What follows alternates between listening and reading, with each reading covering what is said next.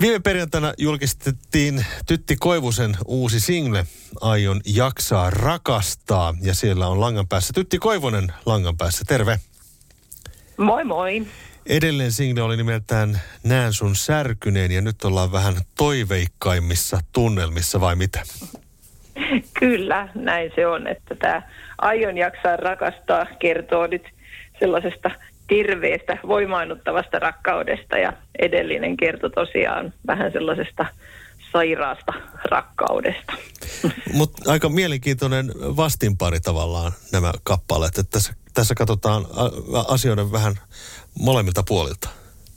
Joo, kyllä se näin on, että ensimmäinen biisi ehkä halusi vähän herätellä, herätellä ja kertoa siitä, että ei se ole aina niin helppoa myöskään löytää sitä sellaista rakkautta, mikä olisi sitten sellaista tervettä ja voimaannuttavaa, että voi olla myös niitä huonompia kokemuksia siellä mm. ennen kuin natsaa. Kyllä vaan. Kerro tästä kappaleesta. Tässä on vähän eri tekijätiimiä kuin siinä edellisessä singlessä. Joo, kyllä. Eli tämä Aion jaksaa rakastaa, niin tosiaan tuottaja on sama, eli Turusen Samuli molemmissa biiseissä.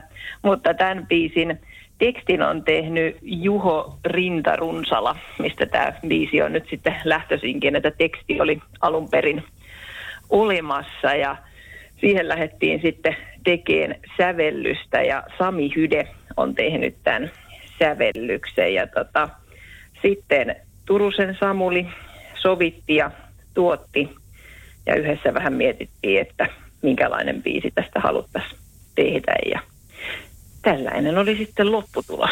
Mm. Eli tästä haluttiin tehdä vähän tämmöinen niin kuin herkempi kappale ihan selkeästi, mutta sitten tässä on kyllä tämmöistä niin kuin toivoa ja katsetta tulevaisuuteen. Jotenkin tämmöinen fiilis, kun kuuntelee tätä kappaletta. Joo, kyllä.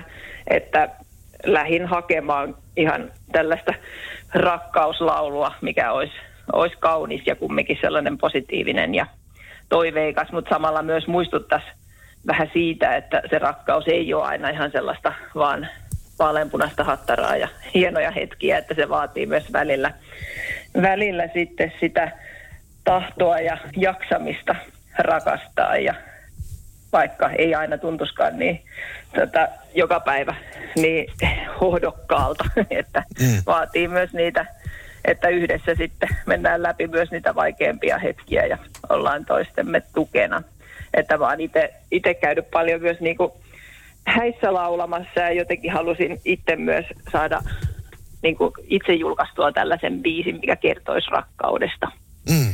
Niin eli, tämä olisi nyt sitä. Eli tämä voisi olla myöskin biisi, joka voisi soida jossakin häissä.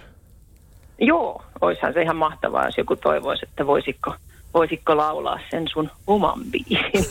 Aivan. Muiden biisejä on la- tullut laulettua vuosien varrella kyllä paljon ja hienoja rakkauslauluja. Oishan se upeeta. Kyllä vaan. laulaa myös omia biisejä. Aivan. Millä mielellä kannattaa tätä biisiä oikein kuunnella?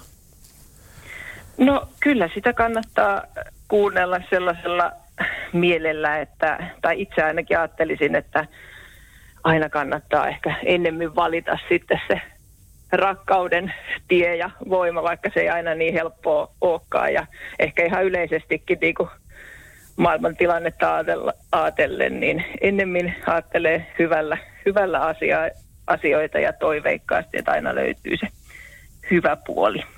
Ja muistaa sitten myöskin arvostaa niitä ihmisiä, jotka on siinä lähellä. Näihin sanoihin. Kiitoksia haastattelusta, Tytti. Kiitos paljon ja oikein mukavaa viikkoa kaikille.